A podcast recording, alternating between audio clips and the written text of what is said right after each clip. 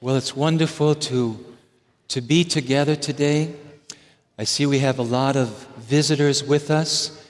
Uh, we welcome you very sincerely. We're glad that you're here, and we hope that you will come back and visit us again anytime during the year.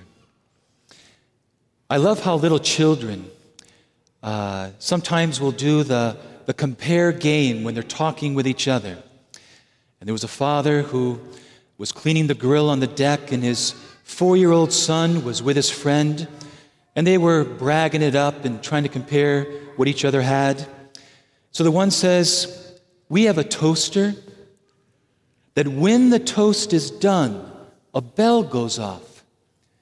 The other boy said, That's nothing. We have a toaster that when the toast is done, it sends up smoke signals. My dad told me that one. One of the things that I love about my Catholic faith is the wholehearted embrace of the article of faith in the communion of saints. Whenever the Apostles' Creed is proclaimed together, we profess our belief in the communion of saints. This throng of holy women and men who have died in Christ, in the grace of Jesus, that have gone before us, and each of their lives is an inspiration for you and me as we, like them, run the race.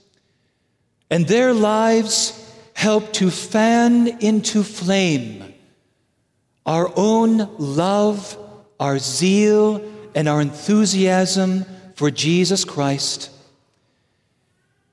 It's so wonderful to know that we are surrounded not only by God, by the angels, but there are with us even now, and all throughout this week at the different moments, that there is this powerful love that wraps us, this intercession of love that is continually offered for us, this throng of men and women that want to walk with us.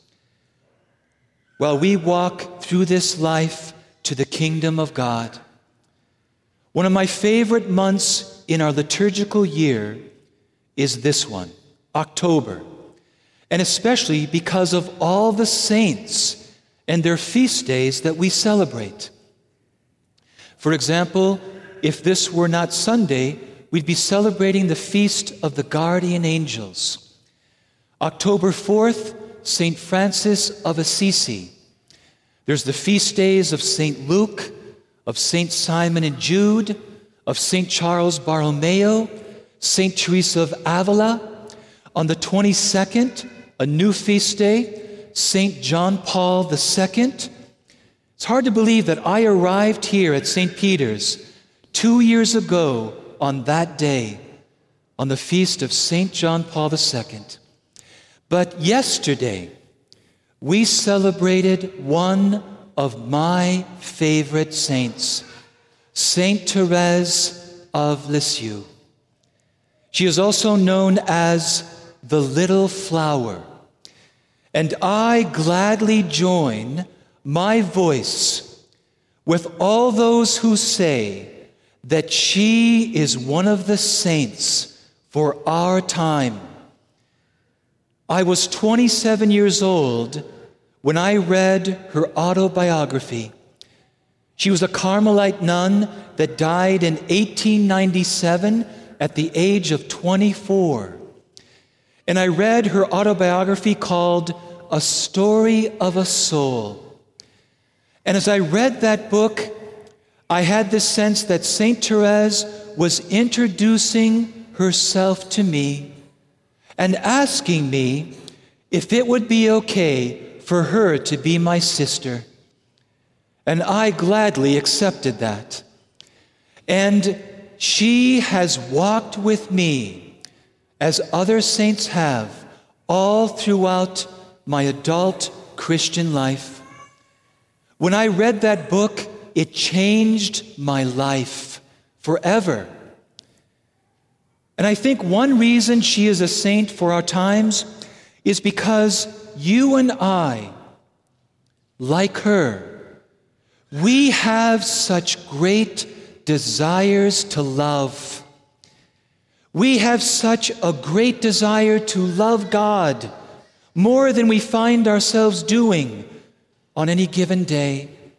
And we desire to love one another. The problem is not desire, but like Therese, we find ourselves so weak, so imperfect, so little, so poor, and unable to live these great desires that God has put in your heart and mine. St. Therese had such a delicate health, she would get sick all the time. She had also a very delicate constitution.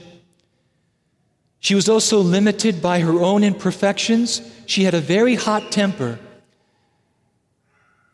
And then the limitations of her cultural surroundings. And so, feeling so little, she said to God one day, What can I do? How can I show you all the love that I desire to love, to show you? And this is where she received from God what we call the little way. I'll let her, with her own words, describe it. Since I have no other means, O God, of proving my love for you except by strewing flowers. This is how I will do it. I will strew flowers before you, letting no little sacrifice pass, no look, no word, profiting by the smallest actions, yet doing them out of love. I wish to suffer out of love for you and to rejoice out of love. Thus I shall strew flowers before you each day before your throne. I shall not find one flower without scattering its petals before you. And in strewing these flowers, I will sing. How can one weep when they are doing such a joyous action. I will sing even when I must gather roses from among the thorns.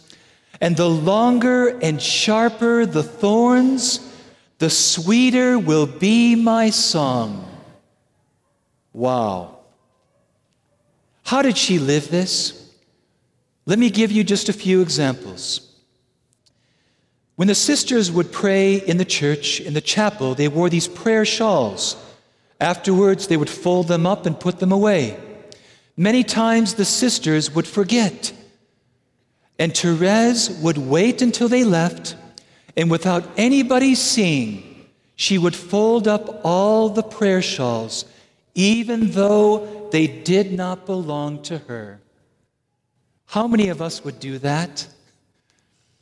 There was one sister who was very surly, very crotchety. She was the oldest sister in the community, and she was very difficult to be with.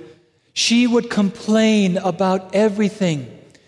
And Therese decided that she would overcome and conquer her repugnance against this sister, and that she would prefer to be with this sister during the time of recreations. And she would try to do all kinds of acts of kindness and thoughtfulness. She would walk her back to her room after the recreation while the sister was complaining all the way, telling Therese, You can't do anything right, can you? But she would offer that as she was doing it to God. Also, there was one time where they were washing clothes. They used to have a big barrel of water outside of the convent.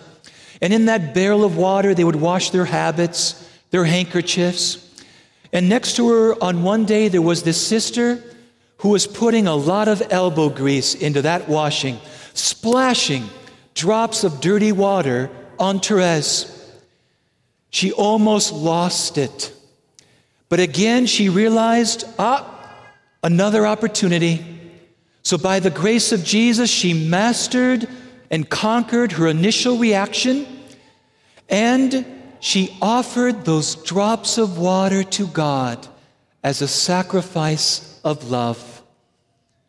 Isn't that amazing? All these different ways that we can transform a given moment. The last example, when they would pray in the chapel, there was a sister next to her where there was this clacking sound coming constantly. And she didn't know if it was the rosary beads or her dentures that weren't fitting well. But it was driving her crazy. The sound was grinding in her mind. And she was so frustrated, at times she would sweat. And again, she caught herself. She overcame with Jesus that initial reaction, and she turned the clacking sound into a symphony and offered it as a loving prayer to God. When I read this, it changed my life. It gave me a new way to look at everything. So I started to put it into practice. And one way was when I would leave for work, I would always encounter a traffic jam. And there were days I would white knuckle and teeth grit my way through there, trying to push my way through it. And then I thought of Therese. And so I decided when I turned the corner and there was the jam, I would praise God. And I would offer that moment to God as a sacrifice of love. My dashboard became an altar.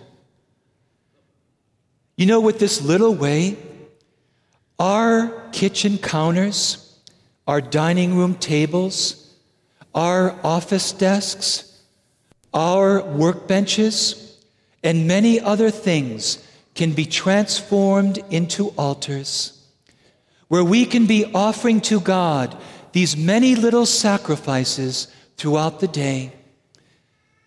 When we apply the little way, whatever it touches is transformed into spiritual gold by putting it, by transforming it into an act of love.